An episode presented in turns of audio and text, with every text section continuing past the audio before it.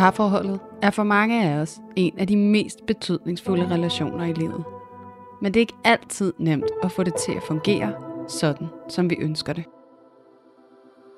Derfor er vi her, for at give dig alle de bedste værktøjer, vi kender, til at styrke dit parforhold og hjælpe dig til at opdage, at du ikke er alene med de udfordringer, som parforholdet kan byde på. Din værter er seksolog og antropolog Julie Hove, Og selvværdscoach Louise Lukov. og sammen tager vi filteret af parforholdet.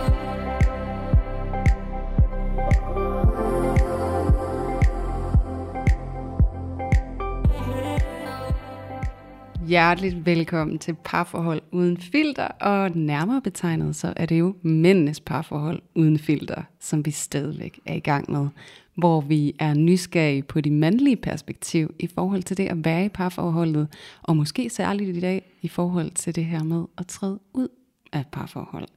Og det vil jeg komme nærmere ind på, men øhm, først vil jeg lige sige hej til dig, Louise. Hej Julie. Hej. Så er vi her i Aarhus for Okay. første gang. Det gør vi faktisk. Vi sidder oppe i min klinik i Majgade. Ja, Ja. det er hyggeligt. Ja, så hvis I øh, skarpe lytter derude kan høre, at den der lyd, den er lidt funky, så er det faktisk, fordi den er helt ny og frisk. Mm. Helt ny og sprød lyd. Det er et helt andet rum. Fuldstændig. Ja. Og vi sidder jo ikke i det her rum alene, Louise. Nej. Øhm, fordi vi har simpelthen været så heldige, at da vi lancerede den her nye serie afsnit med mænd, så øh, var der en af vores skarpe lyttere, der skrev til os, at øh, han var super begejstret for, at der nu kom nogle flere mandlige perspektiver på parforholdet. Og ikke nok med det, så var han simpelthen også frisk nok til at kaste sig selv ind i puljen af modige gæster, som vi skulle have på besøg her i podcasten. Så det betyder altså, at vi sidder med Søren i dag, som er nylig fraskilt og far til to. Og han er simpelthen kommet herind i dag for at fortælle os og sætte os ind i, hvordan det har været for ham at være i det her parforhold, og hvad det gjorde, at han måtte træde ud af det igen, og det ikke gik. Og ikke mindst, hvordan det har været efter den her proces at finde sig selv efter en skilsmisse og lige lande på begge ben igen. Så han kommer til at fortælle lidt om sin historie med det at være i det her parforhold, ikke mindst hvordan det har været at træde ud af det. Så der er skilsmisse på menuen i dag, Yes. og, øhm, og jeg kan godt afsløre lidt og sige, at det måske er knap så dystert, som rigtig mange vil forestille sig. Det er i hvert fald det, Søren han har teaset med, og nu er vi jo selv rigtig nysgerrige på at dykke på, med hovedet først ned i det. Så velkommen til dig, Søren. Tusind tak skal du have, Julie. Det er så fedt, at du gad at være her, og som du også sagde, da vi lige spurgte ind til, hvordan det var at være her, også lidt grænseoverskridende. Ja, det er det. Det er, det er nyt for mig at være med i det her. Ja. Øh, Men øh, jeg synes også, det er ekstremt vigtigt at fordele noget, øh, nogle perspektiver fra det mandlige side mm. omkring, øh, hvordan det er at være i et parforhold, og også specielt at komme ud af det igen. Præcis. Øh, så ja, Mm. det glæder jeg mig til at dele. Ja. Jeg synes, det er så fedt, du er her, Søren, fordi du sagde til os, hvor meget det egentlig betød for dig, at vi har lavet den her serie med Mændenes Parforhold Uden Filter, fordi du har lyttet til vores afsnit før Mændenes Parforhold Uden Filter, og sagde, nogle gange, så kunne du godt mangle, at der lige var en mand, der også kunne lige dele hans side, og ja. hvordan han oplever det. Ikke? Og så synes jeg, det er fedt, at du egentlig bare kontakter os og siger, hey, hvis I har brug for en, så er jeg til rådighed. Fordi ja. Ja. det der med, at du ser vigtigheden, og så træder du selv til Ja, og tilbyder den værdi ud til alle de andre mænd, der også sidder og lytter med. Ja. Så tusind tak. det var så lidt. Ja. Han det er ikke let herfra. Nej, Og jeg glæder mig jo virkelig, Søren, og man kan sige, det som vi og vores lyttere i dag får muligheden for, det er jo virkelig et rigtig fint indblik i, hvordan det kan se ud fra det mandlige perspektiv at blive skilt. Så den historie skal du fortælle i dag, hvordan det har været for dig. Og selvom det kunne være spændende at høre begge sider af, for det vil nok være to forskellige historier, Mm. så er det altså din, der er i centrum i dag, og vi er jo så spændte på at høre, hvordan det var for dig. Og jeg tænker, om det vil være okay for dig at fortælle også vores lyttere, mm, hvordan startede det her forhold, hvor når mødte I hinanden? Ja, inden vi gør det, så skal vi altså ikke glemme vores parforholdsstatus. Ej, jeg var lige ved at glemme vores parforholdsstatus. Ja, jeg kunne mærke det. Jeg var Det er fordi, jeg var så spændt jo. Ja, men det er også fordi, der kommer sådan godt flow lige til at spørge ind. Ja, Ja, klart. så det er også lidt ærgerligt at skulle afbryde. Men det gør jeg, fordi at jeg synes, vi skal have vores parforholdsstatus med, som ja. vi jo plejer at gøre. vi skal være tro mod formatet. Ja, ikke? Mm. Fordi det er jo vil også bare for så gerne at... høre historien. Ja, og den får vi jo hørt lige om lidt. Men, øh, men det er jo fordi, den her parforholdsstatus kan jo vise ud til verden, i hvert fald fra os tre lige i dag nu, mm. at øh, parforholdet jo kan gå op og ned. Øhm, og det er bare så ganske normalt, så det er, det er ikke et spørgsmål om, at det her kære parforhold skal være så lineært, eller sådan et glansbillede, der bare hele tiden går godt.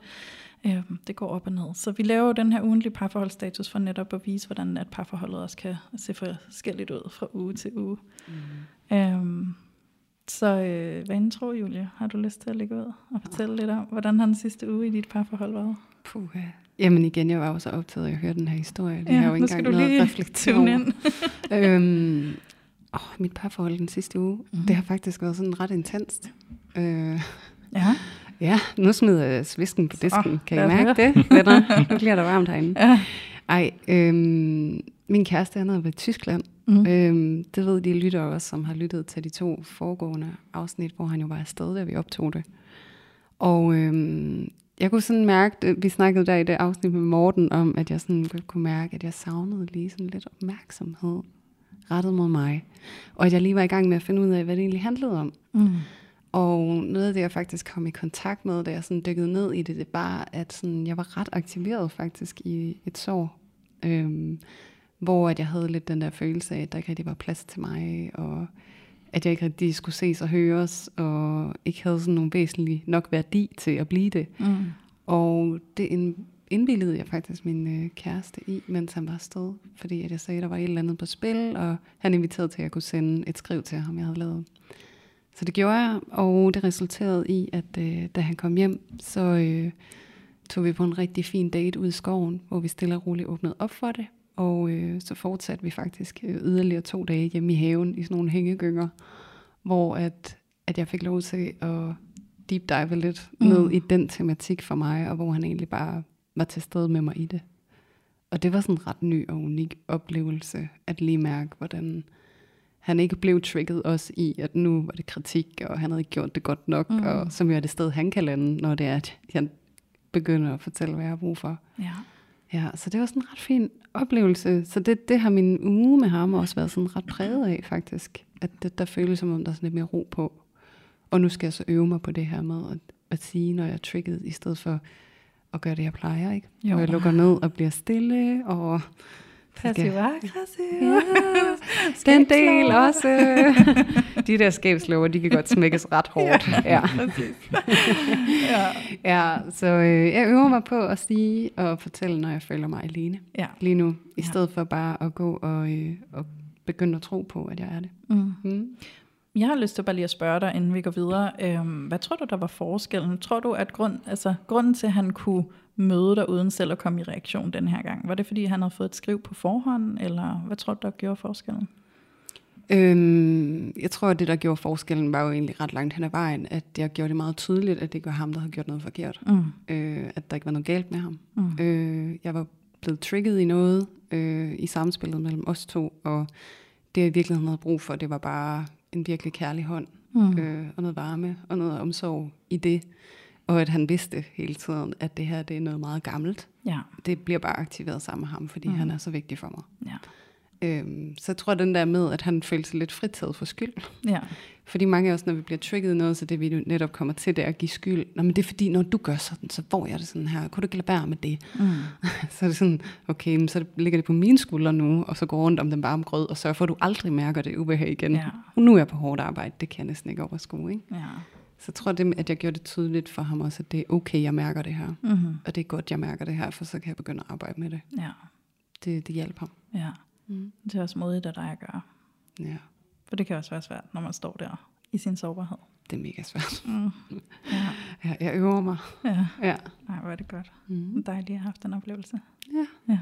Og en god uge ja. derefter. Ja, præcis. Det er ja. det, det kan. Det er det, det kan. Når vi først møder hinanden. Præcis. Ja. Så hvad med dig, Louise? Ja, hvad med mm. mig? Så øh, den seneste uge, øh, jeg har så været på den her ferie med min kæreste, som jeg jo har snakket om i nogle af de tidligere afsnit. Min kæreste, han havde øh, købt en rejse til os i min fødselsdagsgave, og lavet en sød lille kalender, hvor jeg kunne åbne en lov hver dag op til min fødselsdag, og sådan få lidt clues om, hvor vi skulle hen. Og vi skulle så til Mallorca, som vi har været på før, og er rigtig glad for. Øhm, så nu har vi været afsted på den ferie, og, øhm, og det har helt sikkert været øh, udfordrende, har jeg kunne mærke den seneste uge, fordi der er simpelthen et mønster, der bliver ved med at dukke op. Øhm, og så tror jeg, at den her intense tid sammen 24-7, den har virkelig bare givet lov til, at det her mønster har kunne banke på igen og igen og igen og igen. Så, øh, så jeg synes, det har været udfordrende, og det har vi snakket om, og så er der sådan noget og kigget hinanden i øjnene og været sådan, det her det er altså lidt svært. Lige nu synes vi faktisk, parforholdet er lidt svært. Vi synes lige, vi rammer hovedet mod hinanden lidt mere, end vi har lyst til. Så, øh, så vi er nødt til at prøve at forstå, hvad der sker. Øhm, og nogle af snakkene går godt, mm-hmm. hvor vi føler, at vi virkelig sådan lytter til hinanden, rummer hinanden, lytter fra et sted, hvor vi netop ikke går i reaktion. Andre gange, så har vi haft nogle snakke, som desværre bare er kommet ud af en reaktion, og så har det ikke været den fede snak. Så har det været de der snakke, hvor det føles som om, vi kommer længere væk fra hinanden, end tættere på hinanden, som jo egentlig er det, vi gerne vil. Øhm, så, så det er sådan status lige nu og her, det er faktisk, at vi lige går og er på opdagelse omkring et mønster, mm. som, øh, som vi møder, som, er, som vi synes er lidt tof. Ja. Ja. ja så, øhm, så det er jo både svært, og samtidig så kan jeg jo mærke, at når vi så snakker om, at vi lægger mærke til det her mønster er der, øhm, så gør vi også det, som jeg er glad og stolt over, at vi gør og faktisk har gjort øh, altid i vores parforhold, vil jeg faktisk sige. Det tror jeg, vi har gjort mm. pretty much fra starten af. Vi sætter os lige ned og kigger hinanden i øjnene, når det bliver rigtig svært, og så siger vi, okay, det her det er svært, men er vi investeret i at ville arbejde på det sammen? Øhm, har vi lyst til at gøre mm. det arbejde, det kræver for os? For lige at tjekke ind i, hvor er vi henne med kærligheden og investeringen i forholdet. Mm. Ja. Så det er jo rart, at vi kan kigge hinanden i øjnene og mærke, okay, kærligheden den er der. Og den er, den er stor, vi kan godt bære det her. Så det skal vi nok wow. komme til. Det er det der med at være team, ikke? Ja. Teamwork og dreamwork. Det er det nemlig. Ja. Det er ikke ham, der er forkert, og det er ikke dig, der er Nej. forkert. Der er bare lige et mønster, som prøver at trække jer væk fra hinanden. Det er der nemlig. Mm. Ja. Så, øhm, wow. så det er vi på opdagelse i, det her mønster, og lære at forstå det, finde ud af, hvordan vi skal håndtere det, og hvordan Spændende. vi skal hele nogle af de sår, der ligger bag det her mønster. Ja. Ja. Det glæder vi os til at følge med i, Louise. Ja, ja det kan være, at vi bliver meget klogere allerede i næste uge. Ja, muligvis. Ja. ja så, så det er status herfra, og øhm, så har vi jo dig med i dag, Søren. Ja. Ja, og øhm, vi vil jo invitere dig også til en parforholdsstatus, og det ja. kan jo se ud på mange forskellige måder, alt efter om man er i et parforhold eller ej. Ja. Øhm, så, så hvad er status for dig den seneste uge? Jamen, øh, min status, den er, at jeg er single, mm. og øh, jeg blev øh, skilt tilbage i øh, januar, eller der blev vi i hvert fald enige om, at øh, vi skulle ikke være sammen mere, mm. efter 13 år, øh, hvor vi var sammen. Øh, så jeg har egentlig brugt øh, det sidste lange stykke tid på at bearbejde det her brud, og øh, jeg fik et godt råd af min coach om at lige øh, slappe lidt af og tage, finde mig selv, inden jeg var fortsat øh, med noget nyt. Mm. Øh, og det har jeg egentlig holdt rigtig godt fast i, selvom det har været svært. Det kan godt forestille mig. Øh, ja, og det, det, er, det har jeg i hvert fald set mange, der ryger i den der med, at jamen, øh, videre til den næste. Og det, mm. det bestemte jeg mig for på et tidspunkt, at det vil jeg ikke. Nej. Øh, så den proces har været i gang længe, og den er jeg ved at ved at være godt i gang med, og være, egentlig ved at være godt på den anden side af det, ved at have fundet mig selv lidt mere. Øh, så, så jeg prøver egentlig at passe på mig selv, og finde ud af, hvad der er godt for mig. Mm-hmm. Øh, og det, det gør noget rigtig godt. Wow, ja. okay.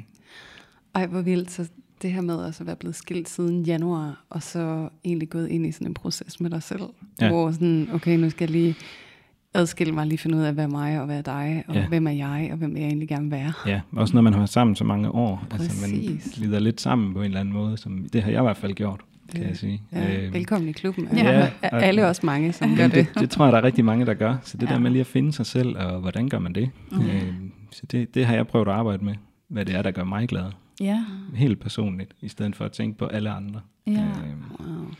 Det kan være, at du lige discloser en lille smule nu måske, at det kunne lidt have været et mønster for dig. Ja, ja det har det været, ja. Okay. Det har wow. det. Så. Så virkelig spændende opdagelsesrejse, og jeg har også lyst til bare lige sådan, er du så et sted nu, hvor du stadigvæk er på den rejse, eller har du åbnet op for at date, eller hvor er du henne, Søren? Tankerne omkring det her dating og det her med med en ny, det, de er begyndt at dukke op. Øh, men omvendt så har jeg også sådan, jeg er ikke helt klar endnu til at kaste mig ud i det, synes jeg. Mm. Øh, dels fordi, at jeg har egentlig ikke som sådan travlt. Mm. Øh, jeg har to børn, og øh, de, de fylder rigtig meget i mit liv. Øh, mm. Øh, havde jeg nu ikke haft børn, så havde jeg måske haft lidt mere... Øh, fart på med at komme ud og finde ny, og måske få skabt en familie, hvis det var det, mit ønske det var. Øh, men, men jeg har jo børn, og jeg har egentlig de ting, kan man sige, som, som jeg sætter pris på nu. Mm. Så det her med kærlighed, det synes jeg, det skal, det skal ligesom være et ekstra krydderi på, på hverdagen, ikke? Og det her, det skal lige være prikken over i ja. øh, for mig. Så, så jeg vil være ordentligt klar til det inden. Øh, så jeg er ikke rigtig begyndt at date endnu, eller noget. Øh, og jeg ved heller ikke, jeg ved ikke hvornår det kommer, men øh, mm-hmm. på et eller andet tidspunkt, der gør det der. Ja. Der skal være den rigtige mavefornemmelse, og, og det rigtige overskud til det, fordi jeg vil, jeg vil gå ordentligt ind i det, når det, når det først er. Mm-hmm. Klart. Ja. Altså jeg synes jo, noget jeg bare lige har lyst til at kommentere på, det er det her med, at du træder ud af et parforhold, der har varet i 13 år. Mm. Øhm, og din coach anbefaler dig, prøv lige at bare sit back mm. og lige blive i dig selv, inden du skal ja. ud og være sammen med en anden.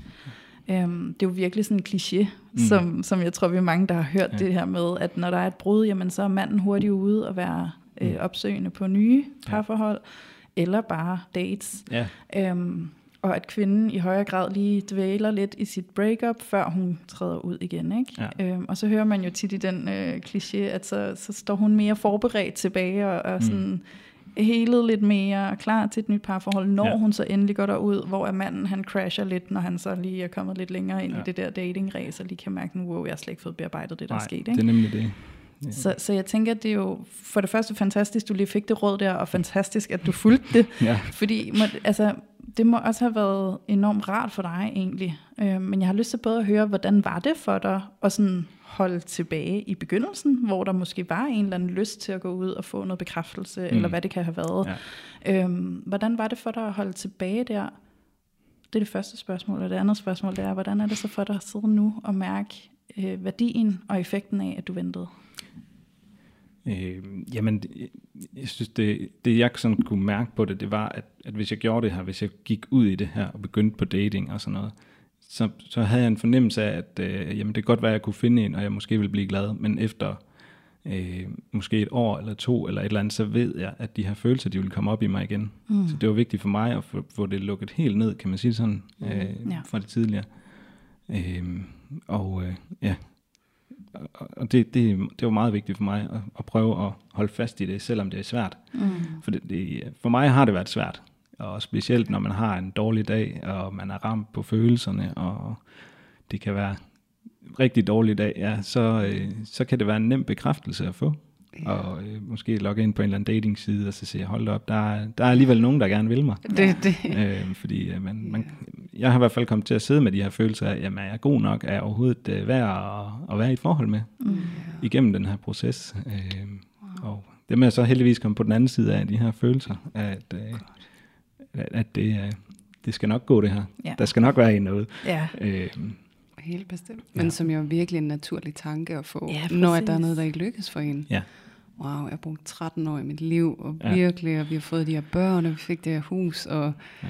wow, og, og så lykkes det ikke for mig. Mm. Altså, så er det jo virkelig også bare for alle jer, der sidder derude og genkender det, du beskriver, Søren, mm. ikke? Altså, hvor naturligt det er lige at få den der mm. frygt, mm. og kan jeg overhovedet lykkes med det? Er der overhovedet ja. nogen for mig? Og, så det der med, at, at vi også forstår, at det er et meget naturligt sted at lande. Ja. ja. Og nu er jeg også jeg er en person, som er meget en, øh, hvad kan man sige, en fixer. Jeg vil mm. gerne løse det hele, og man giver ikke bare op, man gennemfører og sådan noget. Ja. Øh, så det der, hvad kan man sige, slag i hovedet med, at det lykkes ikke det her. Nej. Altså erkende det virkelig, ja. Øh, at det går ikke det her. Du kunne ikke det fikse det. Jeg kan ikke fikse det her. Nej det er, det er hårdt, når man er en type, der gerne vil det løse klart. alle ting. Og øh, altså også fordi jeg forestiller mig, at du har jo så også kæmpet for at fikse i lang tid sikkert, ikke? Altså jo. virkelig prøvet og prøvet og prøvet på mange måder, ja. hvordan du kunne løse det her og fikse ja. det, ikke? Og så jo. kan det jo også være følelsen af at stå tilbage og tænke, gud, har jeg bare ikke de rigtige værktøjer til ja. det her? Ja, jeg er god nok altså, til det her. Ja. Ja, kan jeg egentlig det? Ja, det, det.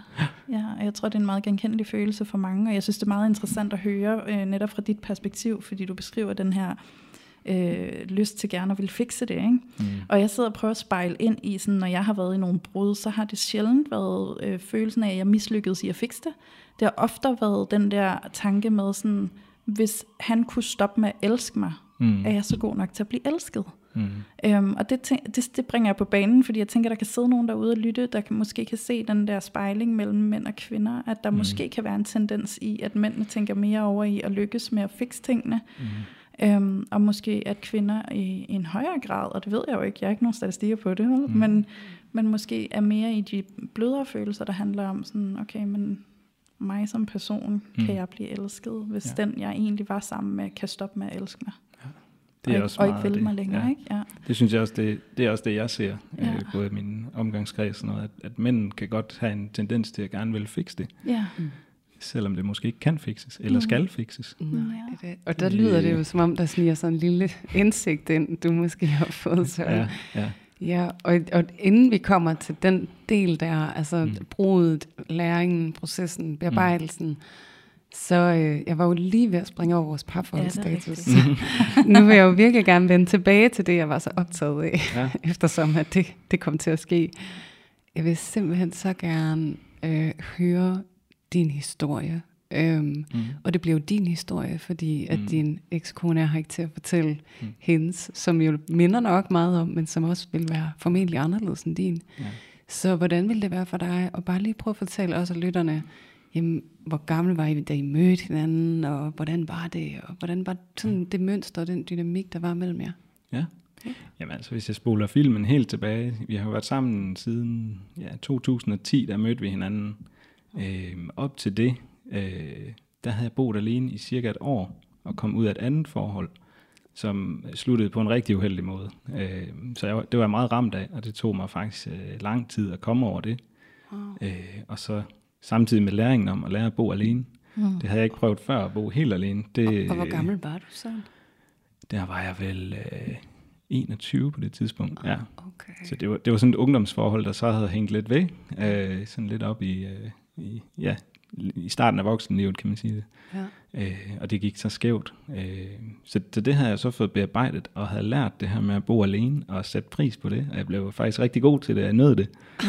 Wow. Jeg, havde det jeg havde det rigtig godt med mig selv, og med, jamen, med mit liv egentlig, med at være alene. Og hvor længe nåede du så at være alene, før du mødte? Jamen, det var godt et års tid. Ja, Øh, okay. halvandet år, tror jeg faktisk, det var.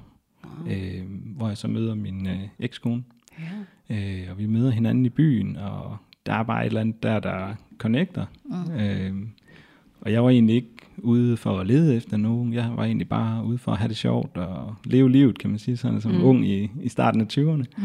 ligesom så mange andre. Så, øh, så jeg blev øh, lidt overvældet af det, og også lidt, øh, lidt bange for, om det nu kunne være rigtigt, fordi jeg, jeg havde egentlig ikke den store tiltro til det, at, Mhm. øh, at der ville opstå noget kærlighed øh, igen, øh, sådan lige i mit liv. Ja, præcis. Også fordi du sagde noget vigtigt før. Du sagde det her med, at det endte på en skidt måde. Dit Ja. ja. tidligere forhold. Så, og så du havde lært sådan det der med at være med dig selv. Og, Ja. Men så gik du også ind i kærlighed med en, en ny erfaring fra det tidligere. Mm. Ikke? Med at det går ikke så godt, eller Nej. det kan gå galt. Så det kunne du mærke lige der, da du mødte hende. Den der sådan... Ja, ja. hvad kan man sige, sådan usikkerheden omkring, er det nu, er det ægte det her, er det nu rigtigt, kan det, være, kan det passe det her overhovedet, kan det ske for mig?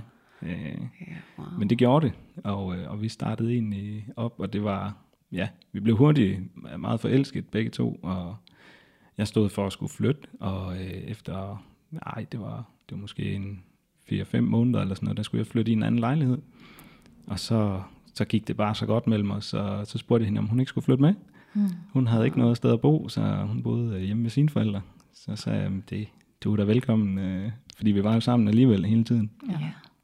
Så vi flyttede faktisk hurtigt sammen, øh, og det gik øh, super godt øh, i mange år. Øh, helt op til, jamen, faktisk indtil vi fik begyndt at få børn og sådan noget, begyndt på det her. Mm. Øh, der havde vi ligesom hver vores arbejde, og det, det kørte bare derud af. Øh, Og hvor længe var I så sammen og boede sammen, før I fik jeres første barn? Det var vi i øh, syv år. Ja. Wow. ja. Og hvor vi både havde, vi havde både købt et hus sammen og gået og renoveret det og solgt det igen, og så faktisk bygget et nyt hus. Wow. Ja, Okay. Det er også Så- noget at stå igennem. ja, Sådan et ja, renoveringsprojekt. der. ja det er det. Ja. Ja. Og så Øh, skete der noget, da I fik børn? Ja, fordi vi, vi gik ind, jeg havde det okay, følte jeg, i mange år herop til de her, altså de første syv år af forholdet. Mm. Øh, men når jeg så kigger tilbage, så kan jeg også sige, jamen, var vi virkelig lykkelige? Altså, vi var, vi var selvfølgelig glade, men, var, men vi havde ikke nogen dybe samtaler mm. i de her år. Øh, stort set ikke. Nej, okay. Øh, jo, vi snakkede sammen, men det var meget sådan, øh, men vi åbnede ikke op for vores følelser, nogen af os. Mm-hmm. Øh, havde I gjort det tidligere, eller havde I bare nej, aldrig gjort det sådan Nej, rigtigt? vi havde aldrig rigtig gjort det. Det nej. føler jeg ikke, vi har. Okay. Øh, det har altid været, der har altid været sådan nogle usagte ting, at man sådan går og mærker lidt på hinanden, jamen, øh, hvad, øh, hvad tænker du her, og sådan noget. Mm. Så, så der er aldrig rigtig blevet sat ord på, hvad man egentlig føler, og måske nogle tanker omkring, hvad man godt kunne tænke sig i sit liv, og sådan noget. Det er der selvfølgelig blevet sat ord på, og vi, selvfølgelig har vi snakket sammen, men de der mm. dybe følelser, hvor man lige øh, dykker ned i, hvordan har du det egentlig, og hvad, hvad er dine drømme for, for dig personligt, i stedet for fælles drømme. Ja. Det har meget været fælles drømme op til det her, hvad vil vi gerne med hus og børn og alt sådan noget. Ja. Øh, det har ligesom været det, der har domineret billedet. Øh, ja. Så der har ikke, jeg føler ikke rigtigt, der har været fokus på os selv. Nej.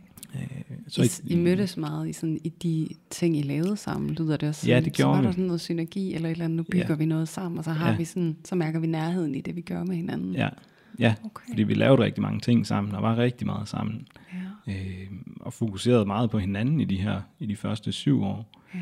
Og, og på, at det her det skulle fungere. Øh, og, og vi har aldrig haft sådan nogle store uoverensstemmelser, eller noget, vi ikke kunne blive enige om. Mm. Øh, men, men det kom det, så, da I fik børn? Ja, jeg ved ikke, om det var da vi fik børn, men, men øh, der sker bare, for mig er der i hvert fald sket noget, da vi begyndte at få børn. Øh, og specielt, altså først måske, da den første blev født, der er sket et eller andet i mig som mand, at øh, på en eller anden måde, så kom jeg mere i kontakt med mine følelser. Ja. Det havde jeg ikke rigtig været før, og jeg har aldrig været god til at snakke om det. Øh, og havde I spurgt mig for 5-6 år siden, om jeg skulle sidde og lave podcast, så havde det været et kæmpe nej. Mm. øh, fordi jeg ville ikke ane, hvad jeg skulle snakke om, mm. øh, eller hvad jeg skulle fortælle. Okay. Så der skete et eller andet i mig, der, da vi fik det første barn, og hun blev født, og jeg stod med hende i armene, og bare tænkte, det her, det er, det er virkelig den vildeste oplevelse i, i hele mit liv. Ja. Øh, og øh, på det tidspunkt var jeg egentlig, øh, havde jeg egentlig sagt mit arbejde op, og var begyndt på en ny uddannelse. Øh, samtidig med, at vi fik barn. Øh, så det var sådan flere ting oven i hinanden, hvor, hvor jeg egentlig både udviklede mig som far, men også øh, personligt. Mm. Øh, indtil det her, der havde jeg egentlig haft det samme job, og sådan nogenlunde de samme opgaver, ind, lige siden jeg var teenager næsten, lige siden jeg gik ud af folkeskolen. Ja. Så, så det var også en kæmpe opmøldning for mig, det her med at egentlig finde ud af, at jeg kan egentlig godt lære noget nyt, og nå nogle mål i livet, mm. øh, ja, og nå det, jeg sætter mig for. Øh, så der var jeg også igennem en, en stor udviklingsproces personligt. Øh, og alle de her ting her oven i hinanden, det, det lærte mig nok at komme lidt mere i kontakt med mig selv. Og mærke, hvad jeg egentlig føler. Og også øh, måske sådan lidt stille begynde at sætte lidt ord på, mm. hvordan jeg egentlig havde det. Ja. Øh, og hvad jeg egentlig havde brug for.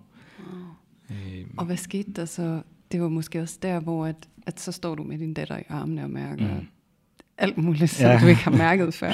ja og bliver meget mere bevidst omkring, hvad du har brug for, og mm. hvad du føler. Og er det så også, da du begynder måske sådan at prøve at udtrykke dig omkring det, at der sker noget, eller kan du prøve at hjælpe os til sådan Ja, øh, ja fordi jeg får, jeg får også lidt et andet øh, syn på forhold, kan man sige det sådan, at, at jeg vil meget gerne det her, mere det her familieliv, og hvad kan man sige, være sammen omkring børnene, hygge sig og sådan noget. Øh, det, det har jeg måske ikke tænkt så meget over før, det havde jeg meget måske selvom vi har lavet mange ting sammen, så har jeg levet mit eget liv, og lavet øh, også nogle ting, som jeg gerne vil, og brugt meget tid på det. Mm. Øh, så jeg begyndte med at søge den her kontakt i forhold, kan man sige sådan. Mm. Øh, og nu sidder der nok en masse mødre derude også, der ved, hvordan det er at få barn, og sådan noget, det kan I nok også øh, svare med på. Mm. Der sker også noget som kvinde, tænker jeg, når man øh, får et barn. Øh, og øh, når man så vælger at få nummer to, sådan 20 måneder efter den første, så sker der, så sker der rigtig mange ting. Øh, og øh, jeg havde egentlig, jeg, jeg har egentlig hele tiden haft sådan en rolighed omkring det, øh, og haft, øh, haft sådan meget afslappet med, at øh, jamen, de er der, og det er hyggeligt, og det er rart. Mm. Øh, hvor hvor øh, min øh, ekskone godt kunne have, have det sådan, at det var at det var et hårdt arbejde, måske mere, kan man sige det sådan, mm. at det var, at der, der var en masse ting, der skulle gøres, og det er, det er der, når man har to børn. Okay. Øhm, men jeg har haft øh, en god ro i det, mm. ja, og virkelig også nyt det, det har vi selvfølgelig begge to, men øh, ja. ja. Så der, der sker et eller andet i mig der, mm. øh, efter børnene kommer. Ja, det er det.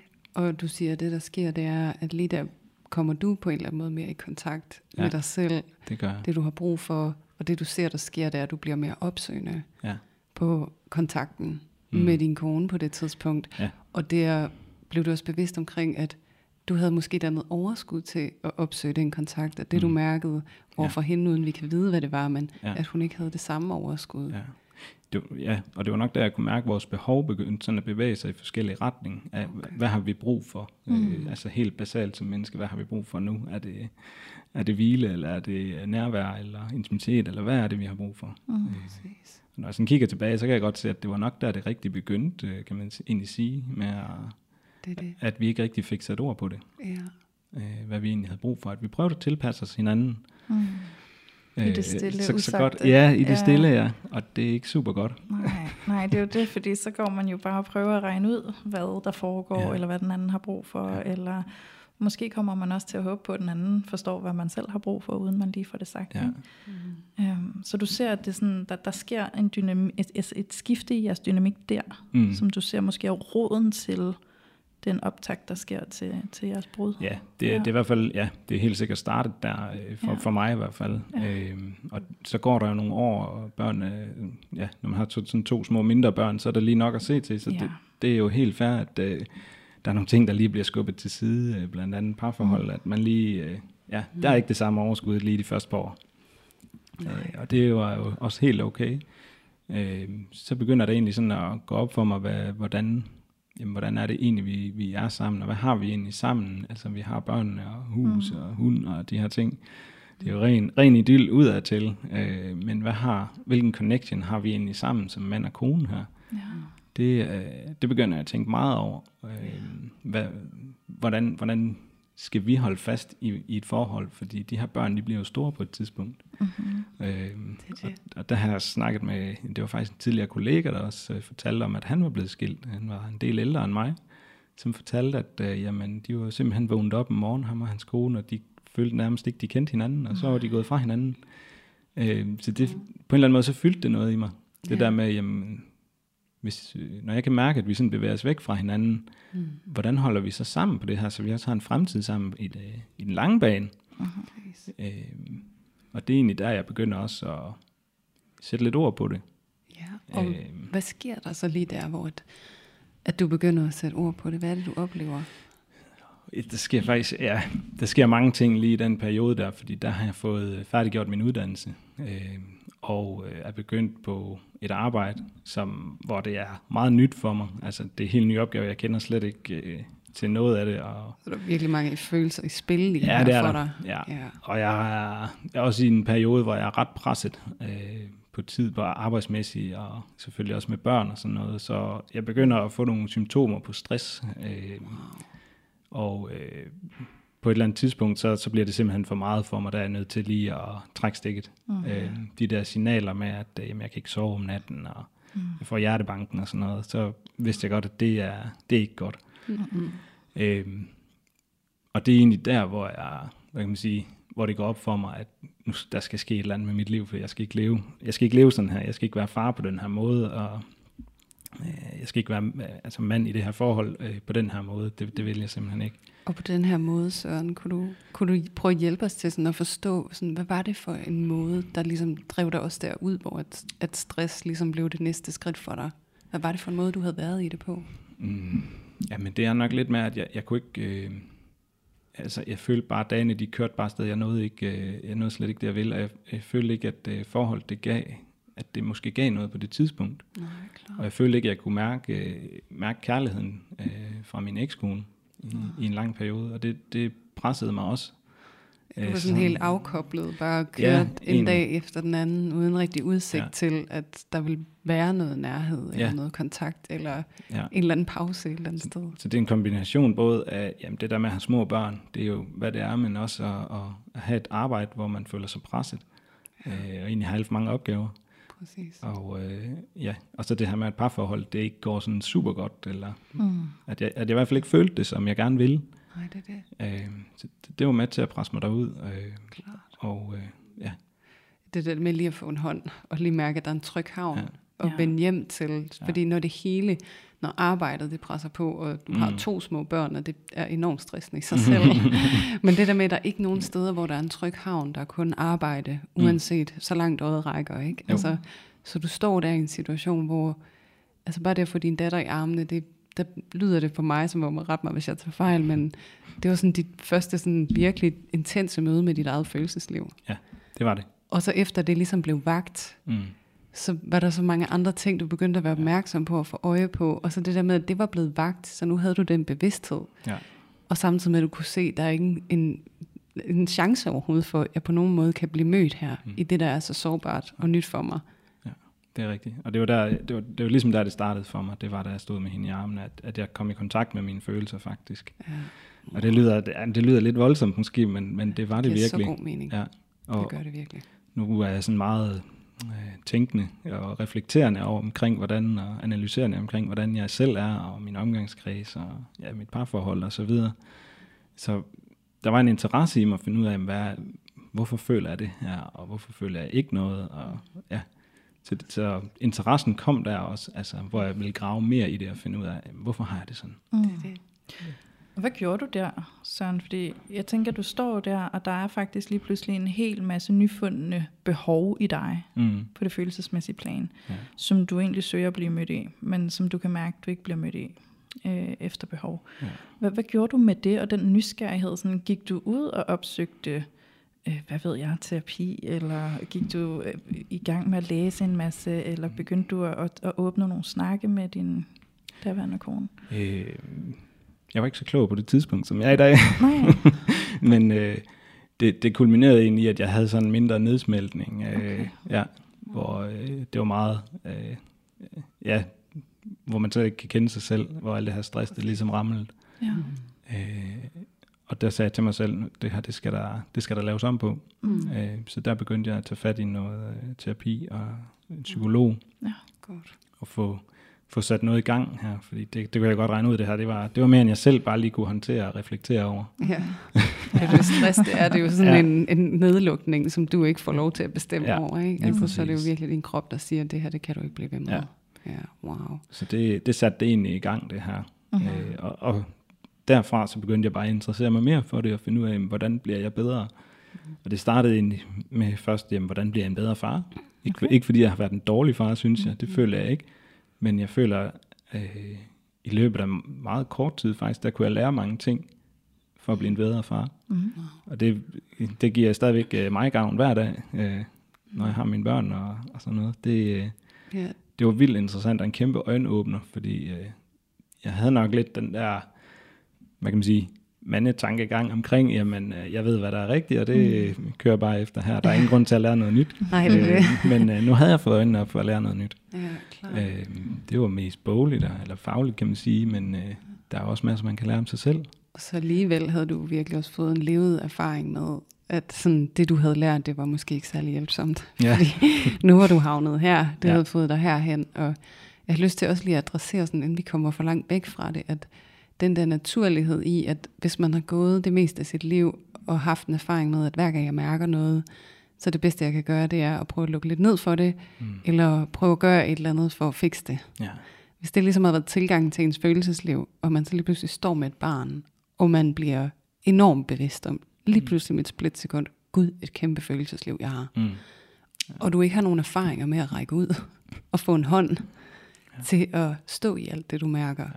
Så er det jo virkelig også unfair. ja, for det havde jeg heller ikke på det tidspunkt. Det er det, så, Altså- og det er jo virkelig fordi, at det du siger der, det er så vigtigt for dig. Der er sikkert rigtig mange lyttere, og særligt også, altså Ja. også den erfaring, jeg har i min praksis, særligt med mænd, ja. at det der med, at så bliver de så bevidste omkring, gud, hvor mærker jeg egentlig mange ting. Mm. Og de har ikke en, en chance for at vide, hvad de skal stille op med det. Nej. De, altså det der med at trække en bog ned af hylden, eller opsøge en Ja. terapeut, altså sådan, Det, Det er så langt væk. Ja, det kan være virkelig grænseoverskridende, det der. Ja, Også for- bare at åbne op over for sine venner og Ja. fortælle, hvordan man har det. det er det. Jeg har ingen Øh, erfaringer med at række ud her nej. overhovedet, Nej, så jeg prøver bare man- at kæmpe mig, sådan, til det ligger sig igen, ja. og så fik jeg stress. Ja, Ja. Ja og det, det er svært det der med at vide, for man stiller sig selv ud, mm. øh, helt ud på, på enden af vippen, ikke? Og så hvis man, øh, hvis man melder noget ud til nogle venner, jamen, hvordan bliver det modtaget? Ja, præcis. Øh, det, det, det, det er måske meget naturligt for kvinder måske, det ved Mm. jeg ikke, øh, at bare snakke løs øh, omkring ens følelser og sådan noget, men jeg har oplevet, det, det kan være svært for mænd i hvert fald Ja. øh, at, tror- at gøre. Tror, det er mere naturligt for kvinder, men der er Ja. også mange kvinder, for hvem det er unaturligt. Og det er jo Mm. det der med, har du en erfaring med at mærke noget, du kan række ud, og så får du en positiv erfaring med den måde, du bliver mødt på, Ja. ja. er jo egentlig det, der er afgørende. Ja. Og lige for dig, så har det måske ikke været tilfældet. okay, jeg mærker noget, det bedste jeg kan gøre, det er sådan at lukke ned for det, eller så kan jeg prøve sådan at fikse det på en eller anden måde, så jeg Ja. ikke skal mærke det længere. Ja, præcis. Ja. Ja. Men altså, det hjalp rigtig meget at komme til psykolog og, og få delt min, altså bare få åbent op for det der i hvert fald. Mm. Få sat nogle ord på det. Det gjorde utrolig meget. Det gjorde det nemmere også at komme tættere på sine venner og få dem øh, i tale også. Øh, Præcis. fordi øh, når man så får åbent op på den rigtige måde og får snakket om tingene, så er der jo egentlig vildt meget hjælp at hente i ens netværk også. Det, Ja. ja. det. Og det er jo virkelig det der med, at den måde, vi kommer frem på, når Mm. mm. vi mærker vores behov, hvordan rækker jeg ud efter hjælp, det kan jeg jo gøre på alle mulige måder. Ja. Og der er nogle måder, der er mere hjælpsomme end andre i forhold til, at jeg også får det, jeg længes efter lige der. Ja. Og det er jo der, hvor du også altså, tog dig mod til at række ud til en psykolog. Ja. Så du kunne lære at række ud på en ny måde. Ja, så du kunne blive mødt på den måde, du længes efter. Ja. Og jeg bliver også nysgerrig i forhold til, at du siger, at da du startede til psykolog, så kom der særligt det her fokus på, hvordan du, du kunne blive en bedre far. Mm. Og det hjalp dig meget, og det gav Mm. dig meget værdi, og det gør det stadig. Ja. Um, det hjalp dig også til sådan bedre at kunne snakke med dine venner. Mm. Så du fik også lige pludselig en eller anden form for netværk der, der kunne være støttende for dig. Ja. Um, og hvor kommer parforholdet ind i billedet i den her proces, hvor du er begyndt at få noget støtte til at, at sådan processere alle de her følelser og behov, der lige pludselig er blevet til stede for dig?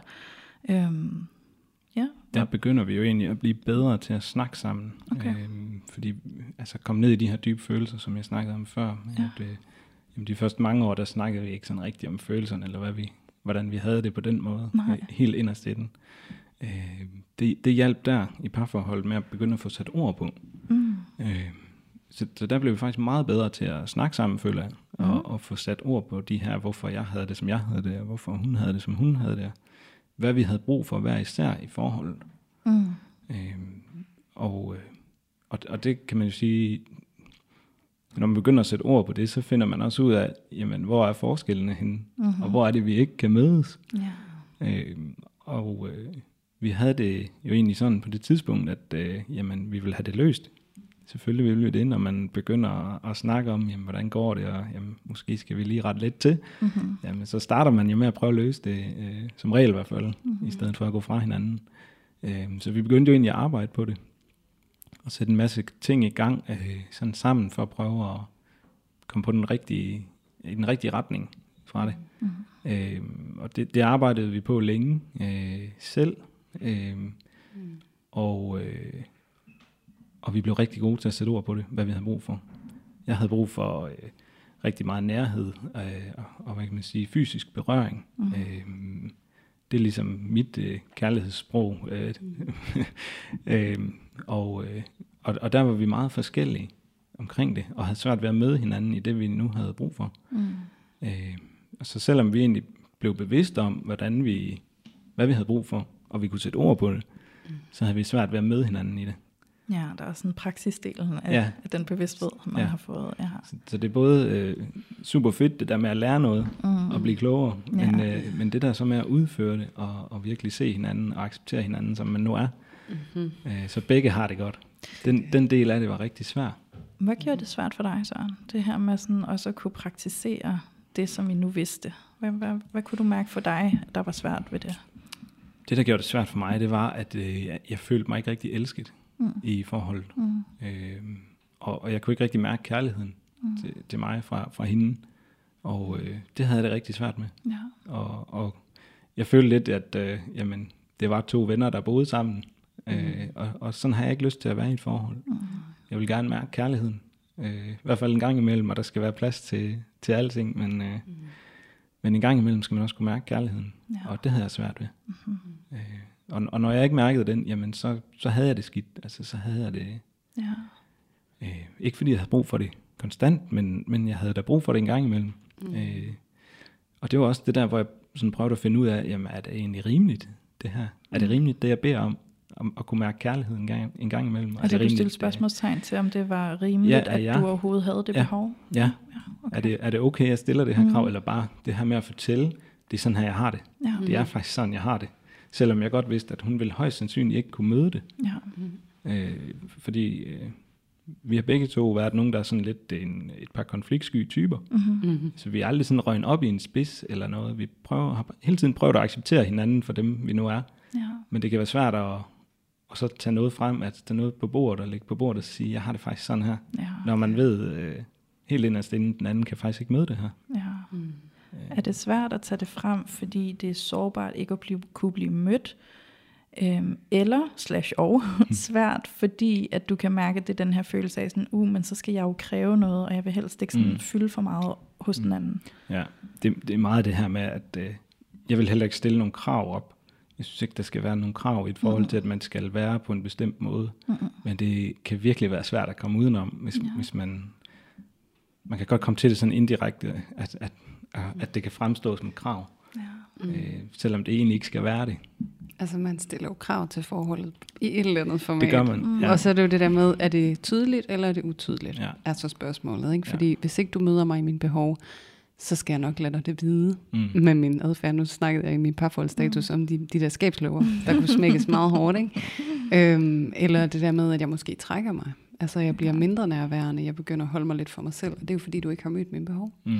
Så fordi det er så sårbart at være i en tæt kærlighedsrelation med et menneske, hvor man er i tvivl om, er du interesseret i at møde mig? Ja. Mm.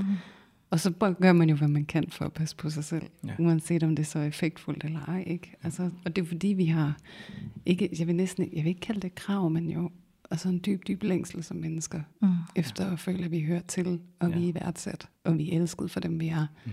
Og når vi bliver i tvivl om det, så er det en meget klog strategi at prøve at fjerne os lidt fra det. Ja. Og det kan se ud på mange måder. Ja. Og det er jo også lidt det, jeg hører, der måske også kom til at ske for dig, Mm. Søren, at, at det blev svært at blive ved med at møde op, fordi du kunne komme sådan i tvivl om, Ja. holder du virkelig af mig? Ja. ja, det kunne jeg virkelig få, den der fornemmelse. Mm. Øhm, også fordi vi vil, altså jeg vil, som jeg sagde, gerne det her familieliv, og det vil hun jo egentlig også, men hun vil også alle mulige andre ting. Mm. Øh, så jeg kunne også godt føle mig meget valgt fra Mm. øh, i forhold, Det er det. øh, at der var mange ting, der var vigtigere end familien, for eksempel børnene og, og Mm. mig. Præcis. Øh, og det kunne, det kunne godt ramme mig nogle gange. Ja. Det kunne, og kunne du sige det til hende, når det skete? ja, de fleste gange, der kunne jeg faktisk godt. Øh, Lige nu kommer jeg sådan til at tro på, at det her det er vigtigere end mig. Ja, ja. Det, det, det kunne jeg godt sige, ja. Mm.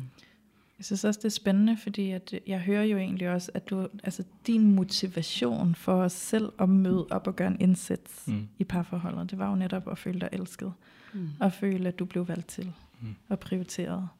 Og det synes jeg er ret interessant for os alle sammen at få øje på i vores parforhold, det her med, hvad er det egentlig, der driver det for os? Hvad er det? Fordi igen det her med, jeg tror, vi alle sammen er ret villige til at møde op i parforholdet og gøre en indsats også for at møde den anden. Men der sker et tidspunkt, hvor at hvis vi ikke selv bliver mødt, så kan vi blive opgivende på Mm. overhovedet og sådan møde den anden, fordi uh, så står jeg alene her og bliver ved og bliver ved og bliver ved og tømmer mig selv ud. Ikke? Så det er jo også meget interessant netop det her med at få øje på, hvad er det, din motivator er for at Mm. øh, stå der og tænde gnisten i parforholdet hele tiden. Ikke? Ja. Øhm, og, og hvad har mon været hendes Mm. øh, driver for at holde det i live? Ikke? Hvad, har- hvad har været hendes motivator for at ville møde op i parforholdet? Og så det der med at kigge på, når man er to parter, sådan, hvad er vores, vores primære driver hver især? Ja. Hvordan kan vi forbinde dem? Ja. Ja, det, er jo, nær- det er jo nærmest sådan en værdigrundlag, vi har med at gøre. Ikke? Og der havde vi bare, altså der vores kærlighedssprog, det var bare sådan vidt forskelligt. Mm. Øh, For hun, hun kunne jo godt føle kærlighed fra mig, af, når vi bare var sammen i huset, selvom mm. vi måske ikke engang øh, sad sammen eller snakkede sammen. Bare det, vi var omkring hinanden, Ja. det var nok for hende. Mm. Øh, hvor det var, slet, det var slet ikke nok for mig, øh, kan man sige sådan. At, at, øh, det, det mærkede jeg ikke kærlighed ved i hvert fald. Mm. Så, så allerede der var vi jo vidt forskellige med, hvad, hvad vi mødte op med, Ja. synes jeg. Mm. Øh, Klart. så, Og så du kunne i tale sætte over for hende, der hvor at, at du møder kærligheden hos hende, det er i det fysiske, rigtig meget fysisk berøring, nærvær, kontakt. Ja. Og, og Ja. hvordan følte du, du blev mødt i det, altså udover at hun havde en anden forståelse af, hvornår I viste hinanden kærlighed, mm. hvordan, altså prøvede I at imødekomme hinanden, eller? Det, det synes jeg egentlig, vi prøvede øh, til, en, til en vis grænse, men vi nå, jeg synes også hurtigt, vi nåede til et punkt, hvor vi sagde, jamen det er det her, jeg kan give. Mm. Øh, begge veje, altså begge veje frem og tilbage. Øh, det, det er maks for mig det her i en travl hverdag med småstress og børn og alting. Mm. Øh, der var vi også meget ærlige omkring, Mm. men det er det her, vi kan lige nu. Øh, og, og det skal vi ligesom begge to acceptere. Ja, det er det. Øh, Så det, det var både det der med at mærke kærligheden igennem de her berøringer, og hvad kan man sige, men også det her med at blive valgt til.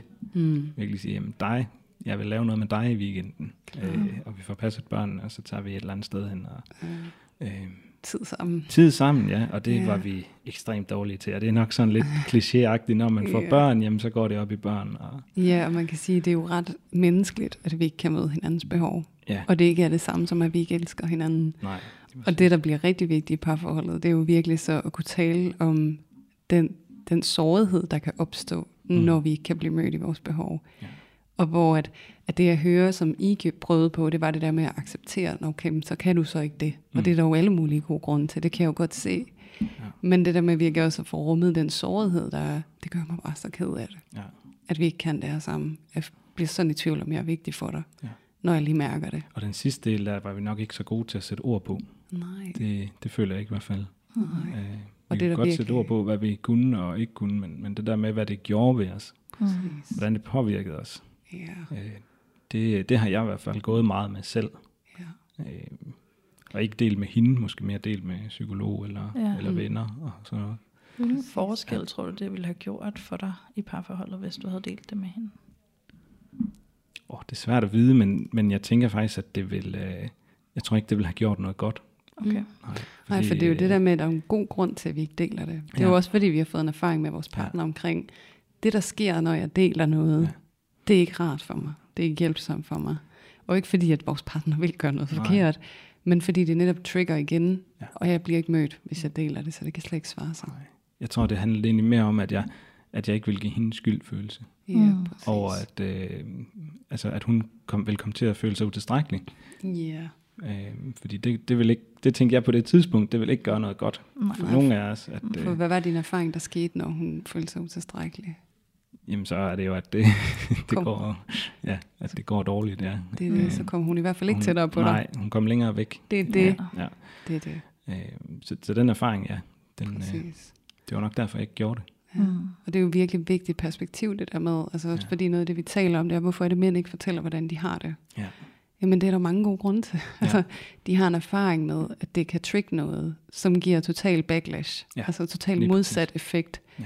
Af det, de dybest set længes efter. Så kom med den der lille spæde sårbarhed og sige, prøv lige at se, Mm. hvor ondt det gør. Ja. Og de har en erfaring med, åh, jeg kommer til at vække en utilstrækkelighed i hende. Ja. Hun kommer til at være bange for, at hun ikke gør det godt nok. Hun har så meget set til i forvejen med børnene. Jeg har simpelthen ikke lyst til at vække det sår, fordi så kommer hun endnu længere væk fra mig. Ja. Og det kan jeg næsten ikke bære. Så jeg lader bare være med at sige noget. Ja. Og så lever vi sådan en semi-nærhed i stedet for. Og så vil jeg bare gå og blive ved med at være længselsfuld. Ja. For der er jo virkelig meget på spil her. ja, det er der nemlig. Ja. Og det er også derfor, jeg gjorde det. Altså, at, man, at jeg ligesom har accepteret, at øh, okay, det, det nytter ikke noget, jeg siger noget her, fordi øh, så vil jeg hellere gå på kompromis med mig selv. Præcis. Øh, og det gjorde jeg faktisk i en lang periode. Og øh, også fordi, at hun blev også rigtig god til at sætte ord på, hvad hun havde brug for og ikke havde brug for. Mm. Øh, og det havde jeg gået og prøvet at acceptere i meget lang tid. Øh, men jeg kunne bare mærke, at den her knude inde i maven, den blev bare større, og det kan jeg simpelthen ikke, øh, det kan jeg faktisk ikke være i. Når du siger acceptere, altså det havde jeg gået og prøvet at acceptere i en periode, betyder det så, at det havde jeg prøvet at sådan, øh, leve op til eller efterkomme hendes behov? Er det det, du mener, når du siger, at det havde, altså, hun udtrykte lige pludselig sine behov ret mm. godt, Ja, og det havde du prøvet at acceptere. Betyder det, så prøvede jeg faktisk at møde hende i hendes behov, men det kostede noget for mig? ja, det gjorde det. Ja, Ja, okay. det gjorde det. Ja. Fordi hun havde nogle helt andre behov, hvor, hvor man kan sige, at hun ikke havde brug for øh, med nærhed og, Mm. og sådan noget. Øh, Ja. Hun havde egentlig mere brug for afstand. Ja, Øh, og, Mm. og det kommer nok, når man får børn, tænker jeg, for mange Mm. øh, mødre. ja. Øh, fordi det er ligesom om, at øh, det var fald min erfaring, at øh, moren hun kan godt blive fyldt op med kærlighed for børnene, og den her nærhed kan hun Mm. få for børnene. ja. Øh, det er ikke helt det samme øh, for mig i hvert fald, og jeg ved ikke, om der er nok andre mænd derude, der har det på samme måde. Det er der. Øh, ja.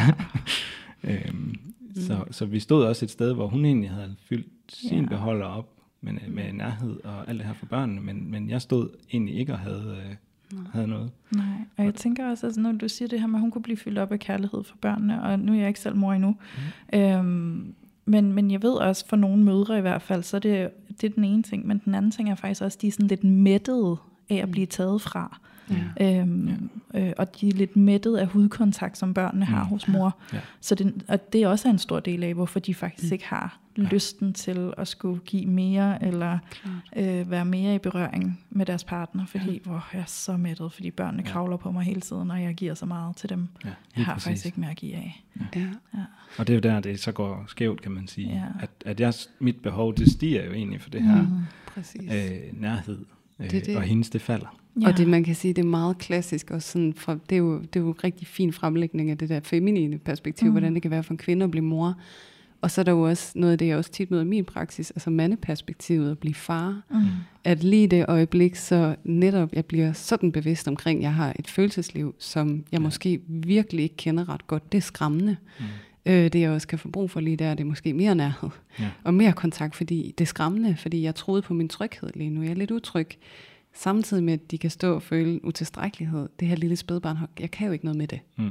Det skal jo le- hænge i sin mors bryst og sådan noget. Jeg Ja. kan ikke noget med det. Så sådan, hvad er min funktion egentlig? Der kommer også lidt en identitetskrise her. Ja, det gør Ja. Hvad er det for en funktion, jeg har i den her konstellation? Jeg føler mig så ubetydelig.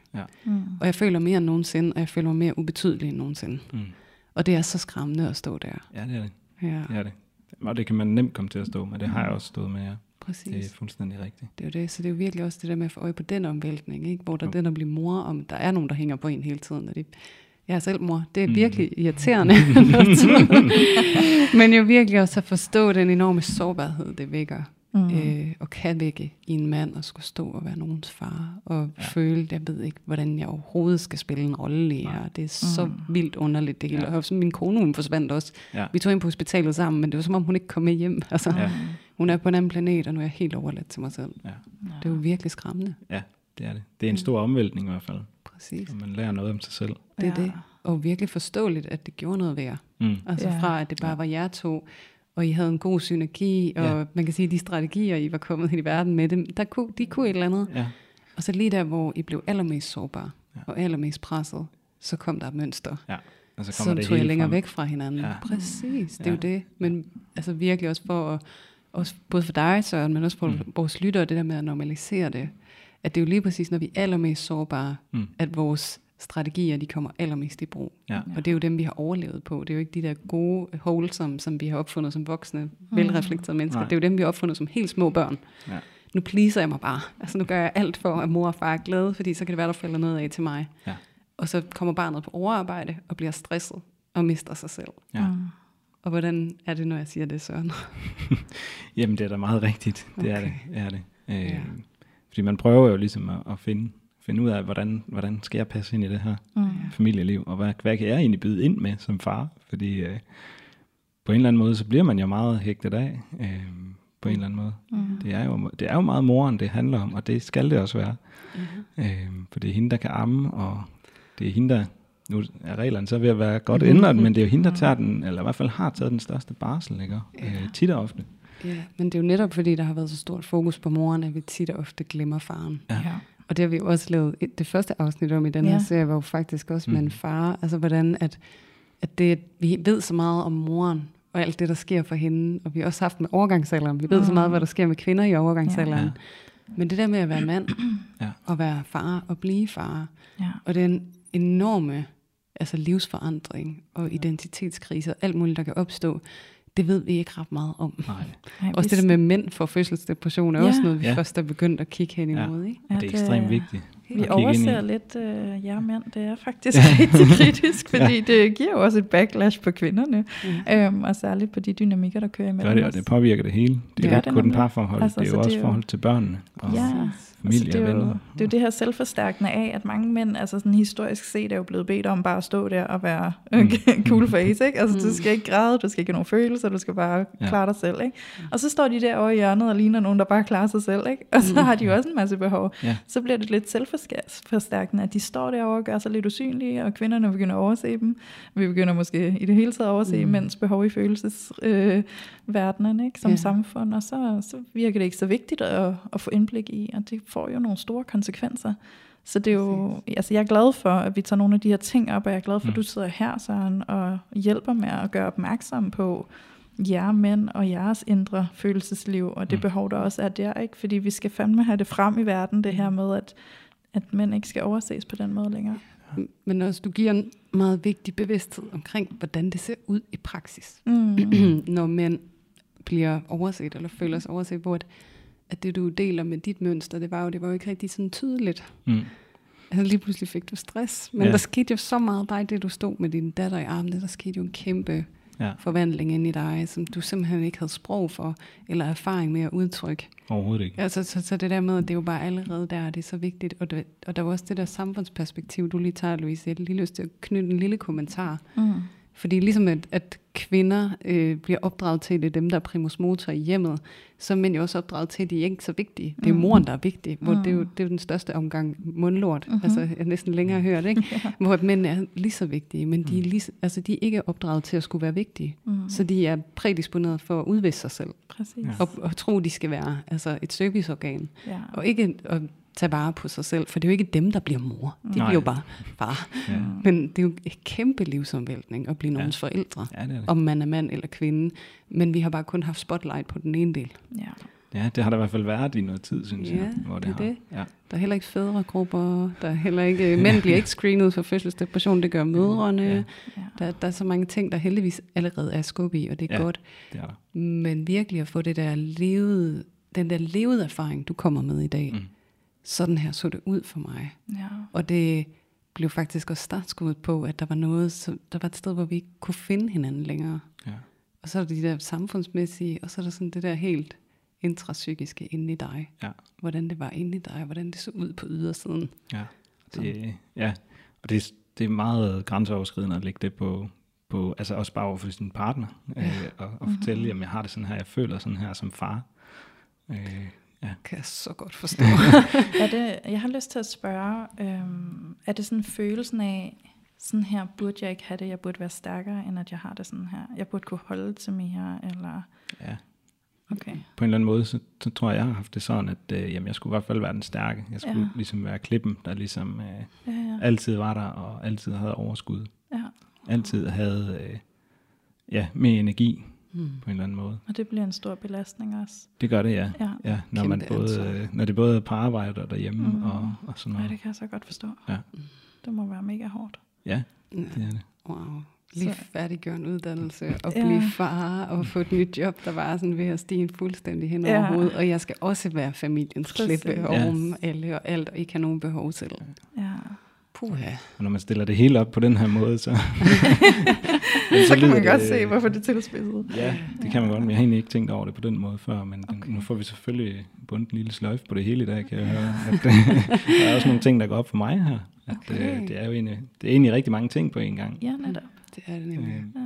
Det er med virkelig, der er så mange gode grunde til, at du fik stress. Ja. Og at det var svært at holde Ja. både sammen på dig selv og på dit parforhold på samme tid. ja. Ja. Men omvendt så var jeg egentlig også jeg er glad for det, men jeg er glad for, at det skete, så jeg kunne reagere på det. ja. Jeg, sige, jeg nåede ikke derud, hvor jeg øh, ikke, ikke kunne noget overhovedet. Det var, jeg, kunne, jeg kunne se signalerne heldigvis, Det det. øh, fordi jeg har haft det tæt på før med stress øh, øh, i, i familien også og sådan noget. Så, Wow. så det, det hjalp mig meget, at, øh, ja. at jeg kunne se det. Du kunne lige nå gribe dig øh, selv, inden, Ja, det gik inden helt det gik galt. helt Ja. øh, galt. Ja. Og det er jo tankevækkende, det er også en generationel ting. Ja. Mm. Altså, vi har en uh, historie i min familie om, vi kører selv halv ihjel, Mm. Ja. inden vi lige stopper op og mærker efter, ikke? Jo. Som jo virkelig også er et godt udtryk for netop, altså, hvor svært det må have været for dig. Mm. At stå der og skulle opleve alle de ting, og så gøre noget andet, ikke? Mm. Når det ligger faktisk i familiehistorien. Vi stopper ikke lige op og mærker efter. Nej, Vi, vi fortsætter. vi fikser og Ja. kører fremad, ikke? Ja. Som vi jo også er mange, der bliver pjæset til os Ja. udefra. Ikke? Så der var Ja. også en grund til, hvorfor vi gør det. Der er også et sam- samfund derude, der også har nogle Ja. forventninger til, hvilket tempo vi skal leve livet i. Ikke? Ja. Hvor meget vi skal nå, og hvor meget vi skal præstere. Og mm. Så kan det altså godt blive svært at blive menneske i, i en eller anden funktionel tilstand. Altså. Ja, okay. Så, øhm, så jeg synes, det har været virkelig spændende lige at få lidt indblik her, Søren. Og jeg synes, du har været virkelig, virkelig god til at give os en forståelse af, hvad det er for en rejse, du har været på, og hvad for en proces, du har været igennem. Mm. Øhm, jeg kunne have lyst til måske bare at runde af med lige at sådan tage rejsen helt op til skilsmissen, mm. Mm. til der, Ja. hvor I beslutter jer for, at I ikke skal være sammen længere. Ja. Øhm, har du lyst til at give os lidt indblik i, Ja. hvordan så det ud? ja, det vil jeg gerne. Ja. Det, det var jo sådan, at vi blev, ja, vi blev bedre til at snakke om tingene og sætte mm. ord på, hvad vi havde brug for, begge to. Ja. Øhm, og, øh, og, og hun får meldt klart ud, hvad hun har brug for, og hun har brug for mere plads og mere afstand, mm. som jo så kolliderer med det, jeg gerne, mm. eller det, jeg har brug for, kan man sige det sådan. Ja. Øhm, så på et tidspunkt, øh, det var faktisk øh, sidste år, der sagde jeg til hende, at øh, jeg kan godt gøre det her. Jeg kan godt tvinge mig selv til at gøre det. Mm. Men jeg ved simpelthen ikke, hvilken person, der kommer ud på den anden side, hvis jeg gør det. Hvis jeg går så meget på kompromis med mine værdier, og, og den måde, jeg gerne vil være på, mm. så ødelægger jeg mig selv. Ja. Så jeg sagde faktisk, at vi skulle, øh, at vi skulle separeres sidste år. Mm. Øhm, og øh, det var ja, vildt hårdt. Øh, så der flyttede hun faktisk ud af huset. Jeg blev i huset på det tidspunkt. Mm.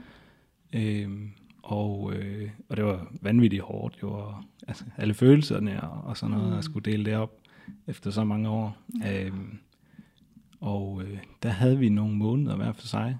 Øhm, der var også en periode, før hun fik en lejlighed, så det var vel det var vel et halvt års tid, eller sådan noget, hvor vi hvor der ligesom var blevet sagt, jamen vi, vi skal separeres, og øh, så skulle hun have en lejlighed, øh, og så flyttede hun så ud, hvor vi så boede fra hinanden i noget tid. Øh, og så opstod der noget igen imellem os. Øh, og jeg havde egentlig bestemt mig for, at det her, hvis der skal opstå noget igen, vi havde begge to et ønske om, at, det skulle, at vi skulle mødes igen, men det skulle være på nogle andre vilkår. Mm. Øh, vi ville ikke gøre det for enhver pris. Det skulle fungere. Øh, øh, men der opstod noget, og øh, det startede ligesom med hende. Øh, mine følelser var jo ikke lukket ned for hende, bare fordi vi ikke havde øh, boet sammen i en, i en kortere periode. Mm. Øh, så de kom jo hurtigt tilbage, og vi blev øh, forelsket begge to i hinanden igen på ny. Mm. Øh, og valgte egentlig at, at så sige, okay, det her, vi kan godt det her. Ja. Og det skal vi, fordi vi har to børn sammen. Og, jamen, Mm. altså, det er ikke sådan, vi er dårlige for hinanden på den måde. Vi er mega gode som forældre sammen, og Mm. er gode til at lave ting sammen, og enige om rigtig mange ting, så det er jo ikke sådan, at vi har været hund og kat eller noget overhovedet. Mm. Øh, så selvfølgelig skulle vi have det til at fungere, når vi nu havde det sådan, øh, efter den pause, vi havde holdt. Så det arbejder vi på, og så begynder vi faktisk i parterapi, øh, for at finde ud af, hvordan, øh, hvordan kommer vi videre fra det her. Mm. For der har jo været en masse øh, snak, og jamen, hvad har jeg brug for, hvad har du brug for, og hvordan kommer vi, hvordan kommer vi væk fra det, og så Mm. hen til noget godt sammen. Øh, så det begynder vi på, men, men det er svært at, hvad kan man sige, det er lidt det samme mønster, der begynder igen med, at vi har bare vidt forskellige behov, og vi Mm. mm. kan simpelthen ikke øh, møde, møde hinanden, når det bliver hverdag i de her behov. Mm. Øh, det er selvfølgelig nemt, når man er forelsket og, og har de her følelser, øh, sådan lidt nyforelskelsesfølelser. Ja, så har man lige pludselig alle de samme behov. Ja, det har man ikke, og man vil gerne det hele hele tiden. Ja, og ja, det, er jo- det det. Ja, men øh, det bliver også hverdag, og så, Ja. øh, og så arbejder vi faktisk med det her parterapi, og prøver at lave nogle ting, øh, får nogle gode råd og nogle gode værktøjer til, hvordan vi skal, mm. eller hvordan vi kan gøre, for ligesom at komme videre. Mm. Øh, men det er ligesom om energien er der bare ikke mere. Ja, Øh, man kan sige, til, dynamikken. nej, og noget af det, er- der også kan ske med sådan, det der med at få en masse redskaber og sådan noget, det er jo velment, men tit og ofte, hvis det er, at man kan sige, det er det der med, at du beder folk om at danse tango til heavy metal. Mm. Ja. Fordi mønstret ligger stadigvæk nedenunder. Ja, altså, så kan det jo være, at vi skal gøre noget med, at der er en, der måske ved det lidt mere end den anden, eller en, der er lidt mere opsat på, fordi de måske føler sig lidt mere længselsfulde, og den anden heller vil trække sig lidt. Ikke? Jo. Så, så implementerer du bare et redskab i noget, der ikke fungerer. Ja. Så det kommer ikke til at køre. Nej. Nej. Og, og vi nåede ikke ned i dybden af det, kan man sige sådan helt ned øh, basalt set, hvad er det? Mm. Så det, det var sådan, og til sidst så blev det sådan lidt mere afklarende, jamen skal vi være sammen, skal vi ikke være sammen? Mm. Så sådan det der parterapi, det blev lidt mere for at finde ud af, okay, Ja. hvilken vej går vi her, højre eller venstre? Nu har vi Ja. gjort vores bedste forsøg her Ja. på at prøve at finde hinanden. Ja. Og og, er det så nu? Og det var, det gjorde vi i noget tid øh, op til, ja, op til december, øh, hvad var det, december 22. Ja. Øhm, og så i januar, så tager vi så en snak, hvor hun så sætter ord på og siger, øh, vi skal ikke øh, være sammen mere. Mm. Øh, og øh, nu var det jo selvfølgelig mig, der havde sagt det sidste gang, øh, eller hvad kan man sige, første gang. Øh, så jeg vil egentlig lade hende komme med det, øh, fordi jeg, Mm. jeg gik lidt med den samme følelse af, at det her, det kan vi simpelthen ikke mødes om, men jeg vil heller ikke... Øh, jeg vil også have lov at give det tid, hvis hun havde brug for mere plads eller tid til at reflektere mere over det. Så, så jeg synes egentlig, det skulle komme fra hende, hvis det var. Mm. Og det gjorde det også i januar, hvor vi så blev enige om, at, øh, Det, det kan vi simpelthen ikke. Mm. Vi kan ikke mødes om det her, selvom vi er gode sammen på rigtig mange punkter. Øh, så er det bare ikke et, øh, et parforhold, vi skal være i. Mm. Det, er et, øh, det er et forældreskab, vi skal have sammen. Det er et samarbejde. Ja. Ja. Øh, Hvordan var det at gå til den erkendelse og acceptere, at det er sådan her, det skal være? det tog lang tid at acceptere. Ja. Specielt når man er en fixer, der Mm. mm. gerne vil, og ikke rigtig kan se, at jamen, hvorfor. Altså, der er så mange gode ting. Mm. Øh, hvorfor er det de her små, øh, Mm. små dårlige ting, der skal, der skal ødelægge det hele? Ja. Øh, så det tog, det tog lang tid for mig, men på en eller anden måde, så begyndte jeg også at bearbejde det der. Mm-hmm. Altså, da det ligesom blev sagt, og Ja. okay, den her, den kan man ikke, øh, den kan man ikke komme tilbage fra igen, Mm. kan man sige sådan. Mm. Ja. Øh, så der begyndte jeg egentlig allerede at prøve at bearbejde det op i mit hoved. Hvordan, hvordan får jeg lukket ned for det her? Mm. Ja. Ja. Og lukket ned, det er jo en kæmpe Ja. trigger for mit vedkommende. Det men jeg kan også kalde det afvikling. Ja, jeg hører, Ja, hvad du mener. ja. Jeg hører, hvad du mener, Søren. Men det var netop også bare lige med tanke på det der med, at du netop også havde erfaring med, netop bare lige lukke ned, ikke mærke så meget, og prøve bare lige at gøre Mm. et eller andet, for sådan at komme udenom det, og Mm. du har jo sagt, at, at det, der skete her, det var jo faktisk, du gjorde lidt det modsatte med, jeg skal ikke bare videre, jeg skal ikke bare netop lukke mm. det ned, jeg skal faktisk ind i en proces, hvor jeg lige genfinder ja. mig Ja, i, i alt det her, som jo netop var det nye skridt, du tog ja. Ja. faktisk efter det her brud. det var, Og- det var også så meget følelserne for, for det, altså følelserne for hende, Ja, klar. for dem, fordi de var jo opstået igen der hen over efteråret, da vi Ja. fandt sammen igen. Ja, Mm. Øh, så det var ligesom dem, jeg skulle lige prøve at have lagt låg på. Selvfølgelig. ja, ja, det der med det der lille håb, og ja. Ja. den der længsel, og alt det der, du kunne mærke. Ja. For så lige at komme tilbage til dig selv egentlig. Sådan, Ja. Hvem er jeg egentlig? Så Ja. lige prøve at afvikle det lidt, ikke? Og Jo. vikle sig ud af det. ja, Er nok Mm. det, hvor jeg leder efter. ja, det er det. Og der er jo virkelig nysgerrig på sådan, også fordi hvis nu man sidder derude og lytter med, og selv står i et brud, eller hvad det måtte være, eller har været i et, men altså stadigvæk også kan mærke, at jeg skal også lige vikle mig ud af det her, mm. Og lukke ned for det, der var, altså du ved, kom til terms med, Ja. det var det, der var, nu går jeg ind i en soveproces over, at det ikke lykkedes. Ja. Og så prøver jeg lige at finde ud af, hvem er jeg så på den anden side af det? Ja. Hvad var det, du gjorde sådan mere konkret, som hjalp dig videre herfra? Jeg gjorde egentlig mange ting, synes jeg. Øh, jeg begyndte øh, ja, at læse nogle bøger omkring, hvordan man, hvordan man kan, hvad man kan gøre som mand. Øh, det var egentlig også der, hvor jeg fandt ud af, hvad er der egentlig af hjælp til mænd, øh, som står der, hvor jeg står lige nu. Ja. Øh, og der blev anbefalet en god bog af en, der har stået lige nøjagtigt i den samme situation. Øh, og øh, den hjalp ekstremt meget.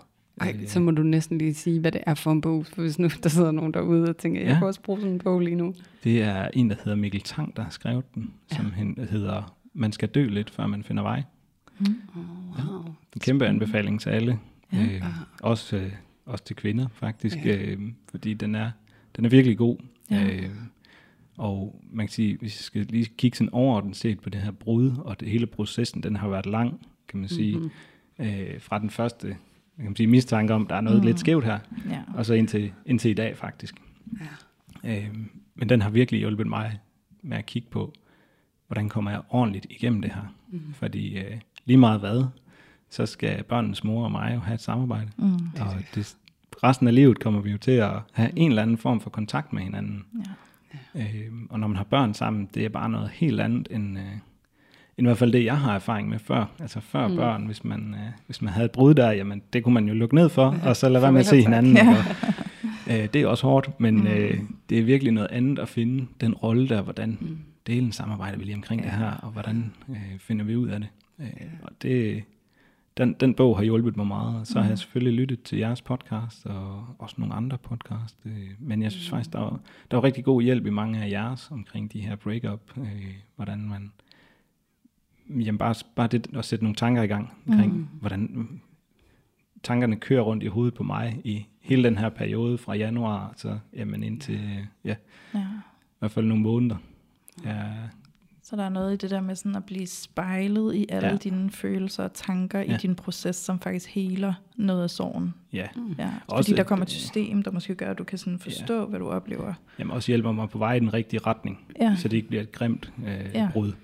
Ja. Øh, Fordi det er faktisk en af de ting, jeg synes, vi har været gode til. Selvfølgelig har der været uenigheder om noget, men mm. sådan overordnet set, så har vi faktisk gjort det rigtig godt. Ja. Øh, så det er egentlig foregået på en ordentlig måde, så der ikke er nogen, der er blevet kørt helt over, eller mm. at der har været krig og Ja. alt sådan noget. Ja. Så det Som kan vi godt jo nok alle sammen gerne vil undgå i Ja. sådan en situation, ikke? Men altså, man som, har bare som kan være følelserne. svært at Ja. undgå. Det er Ja, det. Følelserne er bare helt uden på tøjet, Ja, når man er i præcis. den øh, proces der. det er netop det. Øh, så der, der kan jeg anbefale den bog i hvert fald. Mm. Den er Jeg tænker mega også, meget hjælp. Ja, og det lyder også næsten symbolsk, ikke? Altså det der med, at det er også, nu snakker vi jo meget om tilknytning, og det er jo Mm. det der med, når du har en tilknytning til et menneske, og den bliver brudt, Mm. Ja. det er, at du mister et menneske tæt på dig. Ja. Altså det er jo en lille død. Ja. Det er en lille død. Og der er det nemlig nemmere, hvis man ikke har børn sammen, fordi så kan man sørge over den død. Ja, Og det tab, jeg skal aldrig se dig igen, og det kan jeg affinde mig med, men du bliver ved med at blive konfronteret ja, med den her død. ja. Håber jeg med. Ja. Mm. Hvor det er mere sådan et ambivalent tab. For du er her, men du er her ikke. Ja. Sådan, hvordan sørger jeg over det? Ja. Altså det er noget helt andet. Det er en helt anden slags soveproces, Ja. Som man skal gennemgå, og, og hvor det jo virkelig giver mening, at det havde jeg virkelig brug for at spejle mig i, fordi ja. puha, jeg har kun hørt, og det Ja. snakker vi også om lidt, inden vi optog, at Ja. det der med skilsmisse, det er død, ødelæggelse Ja. og krig. Ja. Og det tror jeg ikke, jeg er klar til. Nej. Så hvad kunne det ellers være for mig? Ja. Øh, ja, men det, jeg tror, det jeg har tænkt meget over igennem, det der har hjulpet mig nok allermest, det er det her med at, hvad kan man sige, kigge på den lange bane, i stedet for at kigge lige nu, og den her uge, eller, Mm. eller hvad gjorde jeg i går, og, ja. Så det her med at holde fokus på mig selv, Ja. Klart. i stedet for at tænke øh, på hende, øh, så, så fokusere på mig selv, Mm. øh, og hvad jeg har brug for Ja. at gøre, og ja. Så det er meget, det er meget med at flytte tankerne, Mm. Fordi for mig har det godt kunne køre rigtig meget rundt omkring, øh, hvad nu hvis jeg havde gjort sådan, og hvis jeg havde sagt sådan, og hvad Det er fikseren, gjort, der går og mange det er fikseren, Ja, det er strategien. Ja, Ja. og det, går, det kan godt uh, gå helt amok op i hovedet, uh, Ja. på mig i hvert fald, og det Ja, har det gjort. Uh, det er det. Det, det er vigtigt at få lukket det ned i hvert fald. Præcis. Og måske det der med til jer derude, og det kan være, at du også kan bruge det, Søren, men det der med netop, at lige for dig, når vi har talt sammen i dag, er det blevet tydeligt, at det der med fikseren er lidt strategien. Mm. Den kan jeg fikse det her? Ja. Og det jeg lægger mærke til, når fikseren han bliver aktiveret i mig, det er, at jeg begynder at tænke rigtig meget. Ja. Og jeg kan ikke mærke mig selv. Nej. Så det der med, at man måske lægger mærke til, hvad sker der lige før fikseren han kommer på banen, fordi det er den følelse, jeg egentlig skal tage mig af. Ja. I stedet for at gå ind i det der modus der. Så det der med at tog mærke ind i, hvad var det lige, der blev aktiveret, siden fikseren han kom på banen. Ja. Fordi det kunne være, at jeg skulle have lidt mere opmærksomhed på det. Ja. Og det kan være en sårbar følelse af utilstrækkelighed, eller Ja. ja, det kan det. ja, at jeg er ikke god nok, jeg er forkert, eller Ja. hvad det måtte være, der er på spil. Ikke? Mm. Og så give det noget omsorg. Ja. Ja, for så vokser det lidt, og så Ja. ja. står man et bedre sted. Ja, ja. ja det gør det. Ej, nu kom du fikser. Hvordan, hvad var det lige, der skete? Ja. Ja. Hvorfor dukkede du op nu? Ja. Hvad var det, du gerne ville skåne mig for at mærke? Præcis. Ja. Ja. Det er en undgåelsesstrategi. Det er den Jeg vil gerne undgå at mærke det her ubehag, så nu prøver jeg at Ja. tænke det ihjel. Lige Ja. præcis. Ja. Og det kan man ikke. Det kan man nemlig ikke. I hørte det fra Søren. Ja, Ja, det. Jeg har prøvet. ja han har prøvet, det virkede ikke. Nej. Ja, wow. Hold nu op. Den her samtale har været sindssygt givende. Jeg sidder tilbage og føler, at, øh, at også jeg har fået vildt mange gode indsigter. Mm. Mm. Og blevet rigere og klogere. Ja. Så øh, wow, Søren. Ja. Ja. Det vil jeg bare lige sige. Jeg synes, det er... Altså, vi kendte dig jo ikke på forhånd. Nej. Vi, vi havde, altså, mange af vores gæster har vi jo en eller anden feel på i forvejen, fordi de er måske er offentlige personer eller et eller andet, ikke? Mm. Øh, vi havde jo ikke rigtig nogen feel på dig som sådan, lige ud over den lille korrespondence, vi Ja. havde i nogle beskeder sammen. Um, og jeg sidder bare tilbage med sådan en stor taknemmelighedsfølelse over, at du har været her i dag, og har delt på den måde, du har. Ja, selvfølgelig. Ja, tak. Ja. Selv tak. Mm. Jeg er helt enig. Jeg er sådan, er sådan helt... Det føles som... Altså, vi har gjort det her mange gange, Louise, men det føles lidt anderledes lige nu. Ja, Gør det ikke det? jo. Ja. Det er sådan en... Det er, det er et meget særligt måde. Ja. Ja. Jeg håber, der er nogen, der kan bruge det i hvert fald. Det vil jeg love dig, at der er. Overbevist om, ja. Vores erfaring er, at det er virkelig, virkelig hjælpsomt, og, og du har været, set fra min stol, så god til sådan at, at give sådan en meget levet følt oplevelse af sådan den rejse, du har været på. Ja. Øh, og virkelig været et enormt vigtigt spejl for Ja. rigtig mange mænd derude. Øhm, og det er jo det her med, at du også har bragt den her fortælling ind. Hvad sker der også med os som mænd, når vi bliver forældre? Ja. Øhm, fordi det, altså jeg tør næsten sige, at øh, 95 procent af de par, jeg har i terapi herinde, Og jeg spørger, hvornår var det, at det begyndte at gå galt mellem jer, da vi fik børn? Mm. Ja. Fordi så kom I begge to ud i et sted, hvor I var så presset, Mm. at alle jeres overlevelsesstrategier, de kiggede ind, ja. og så kunne I ikke finde hinanden. Mm. Og det hele kommer på bordet der. Præcis. Ja, det Og hele det, kommer frem i lyset. det er det, og det der med, at du lidt op tager det der fokus ind på, sådan, der sker virkelig også noget Ja. som mand. Mm. Og hold nu, hvor har jeg prøvet at fikse Mm. mig ud af det. Ja. Og hvor gik det bare ikke, som jeg havde lyst til. Ja. Og det er også sårbart Ja. at mærke, at min bedste strategi, mit bedste forsøg, Mm. det fik mig i mål. Og nu er der noget nyt, jeg skal åbne mig op overfor. Og det er mega sårbart. Ja. Og så sidder du her. altså, det er så modigt. Ja, Ja. det er det virkelig. Dyb respekt. Ja. Mm. Jeg håber også, at oplevelsen har været god for dig. Det har den i hvert fald. Det er godt. Mm. Det har været rigtig godt. Ja.